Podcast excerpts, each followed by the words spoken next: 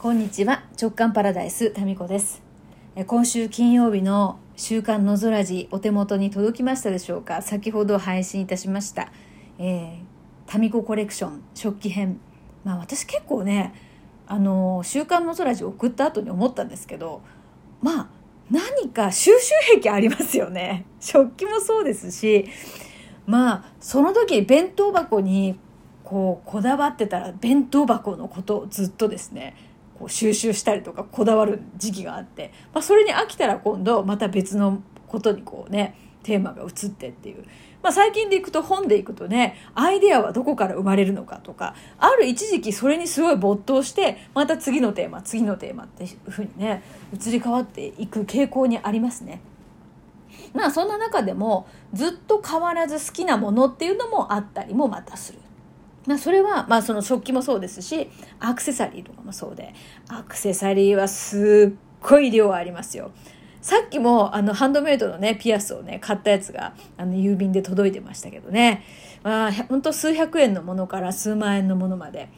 もう値段じゃなくてですねこう自分が好きか嫌いか好きかどうかここが基準で選んでますからもう全部その私のこのねえー、ジュエリーボックスにあるものは本当に全部自分が好きなものなんで開けるたんびにですねえテンション上がりますね。本当耳は2つしかないのにね。どこにつけていくんでしょうかね本当。あれだけのピアスを。ピアスが多いんですよ、うん、まあえー、そういうことで物を見るとね自分がどういうところに心惹かれているのか、まあ、どういうものを大事にしたいと思っているのか。だからどこにこうお金を使っているのかっていうのを見ると何を大事にしてるのか自分のなんか好きなものとか好きなジャンル大事にしたい感覚とかがやっぱり物とかお金からこう浮き彫りになりますよね。はいまあ、そういうことで、まあ、だから片付けとかがね面白いですよ。うん、自分の持ち物を見てみるとそこに、えー、自分の深層心理のかけらが心のかけらがあると。まあ、お金の使い方お金の流れを見ていくとそこにもやっぱり同じように自分発見がある。まあ、要は自分っていうのをこうどこの切り口から見てもやっぱりいろんな発見がありますわな。本当に。誰？もう誰も本当私誰？いやそれはそうとさ話変わって今日はさ朝さなんかねスタートがいまいちだったんですよ。ドキッとしてスタートしたんです。というのもね朝一で私あんまりそのスマホを見ないようにしてるんですけど今日はなんかねたまたま見ちゃったんですよ。さメールがいっぱい届いててなんか緊急かななんて思ってそれ開いちゃったもんですからそしたらねあの緊急っぽい感じでネットフリックスから不正ログインがありましたっていうのが来ててですね。でパスワードの変更がありましたと。勝手にパスワード変えられちゃってるっていうメールが来てたんですよ。でネットフリックスのセキュリティってどうなってたかなってあんまり記憶になくて。いやもちろんねカードとかペイパルとかですよ。G メールとか、まあ、そういうところはですねセキュリティをもうあの強度を上げてできる限りのセキュリティをしてるんですね。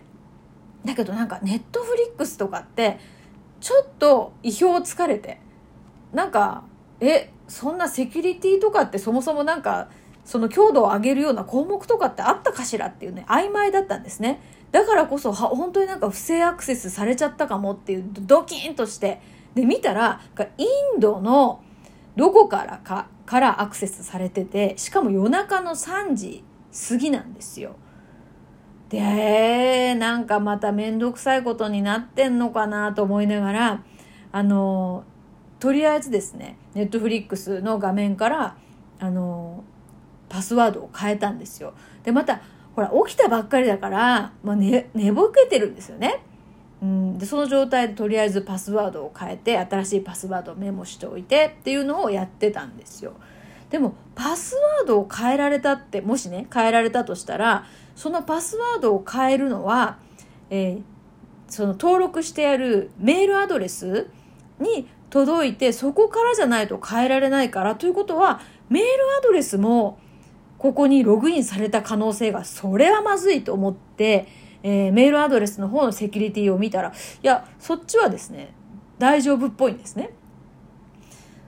おかしいなと。あれなんでそもそもパスワードね変えられたんだろうあのログインパスワードを変えられたんだろうネットフリックスの方はと思ってうんと見てたらですねよしが起きてきてその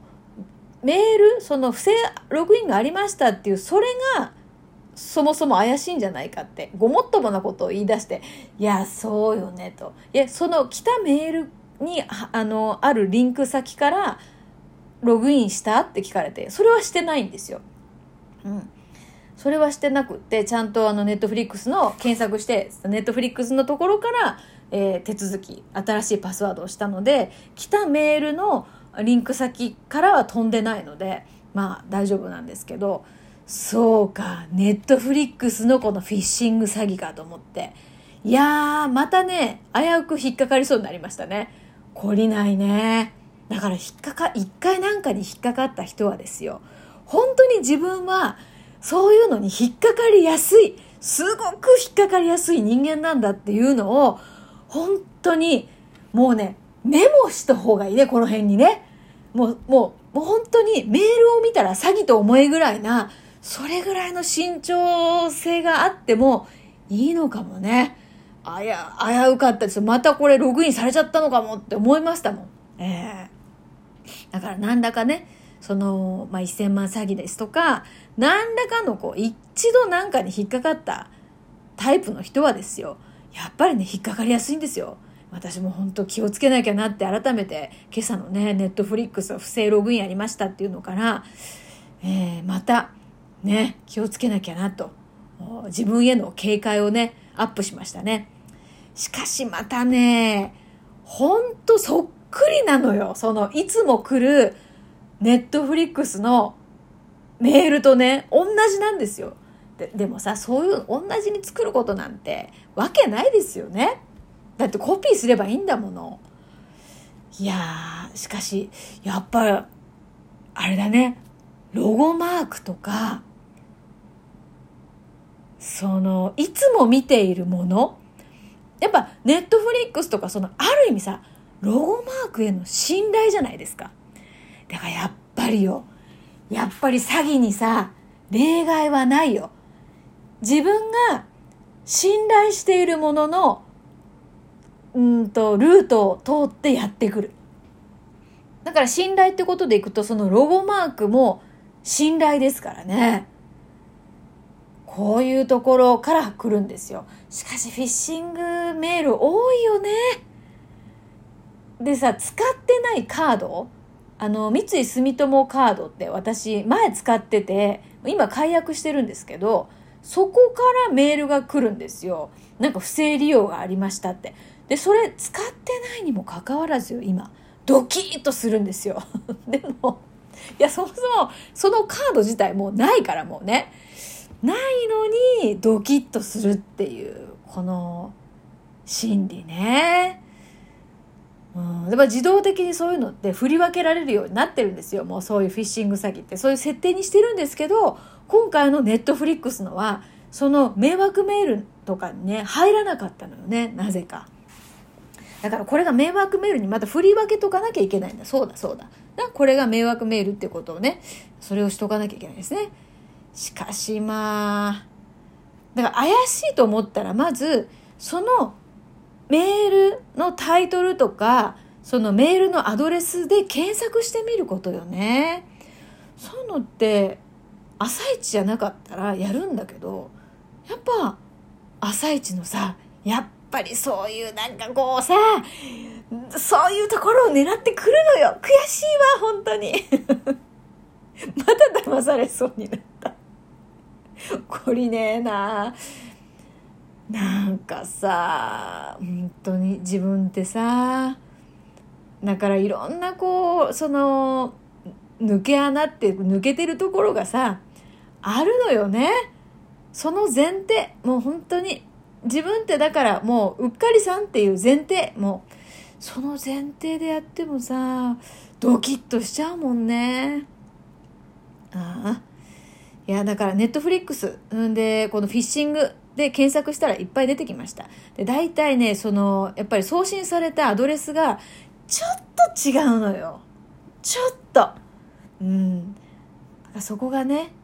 うん、ざっくりこう物事を捉えるような私のようなこのね網目がさざっくりしてるとね本当にうっかりここをねリンクしてここからなんかいろんなことをやりそうなねことになってましたでまた英語だったりするのよネットフリックスで来るのが日本語のやつと英語のやつが来ててなんかさ英語のやつだとそれだけでなんかね挙動っちゃうよね英語で英語のさメールが来るだけで挙動ってる私ってやっぱどんだけやっぱ英語にもコンプレックスあるのよねいまだに。なんだろうね英語のなんかコンプレックスっていうかもう恐怖だよねわけわかんないものが。結局人ってまあ私ってまあ人ってそうかな。わけわかんないものに恐怖なのよ。きっと。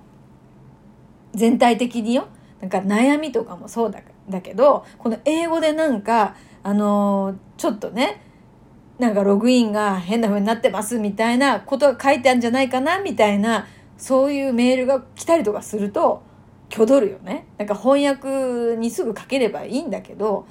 ね。なんか瞬間的に挙取ってる時点で負けだよね。なんかその価値観負けかっていうそういう問題じゃないかもしれないけどだからネットフリックスこれはもうちょっとね意表をつかれましたね。えー、本当に。でまあまあこれを機にねネットフリックスのプランを見直しました。なんかね一番高いのに入ってたんだけどよくよく見たらそんなね大画面で見るわけでもないんだから一番安いあのコースに変えましたけどね。まあそういうおかげでまあねまあ功を奏してプランの見直しになりましたけど、まあ、くれぐれもこのフィッシングメールもうドキッとすることなく検索したりとかですねしてみると情報はいくらでもあるということをもう自分覚えとけよと。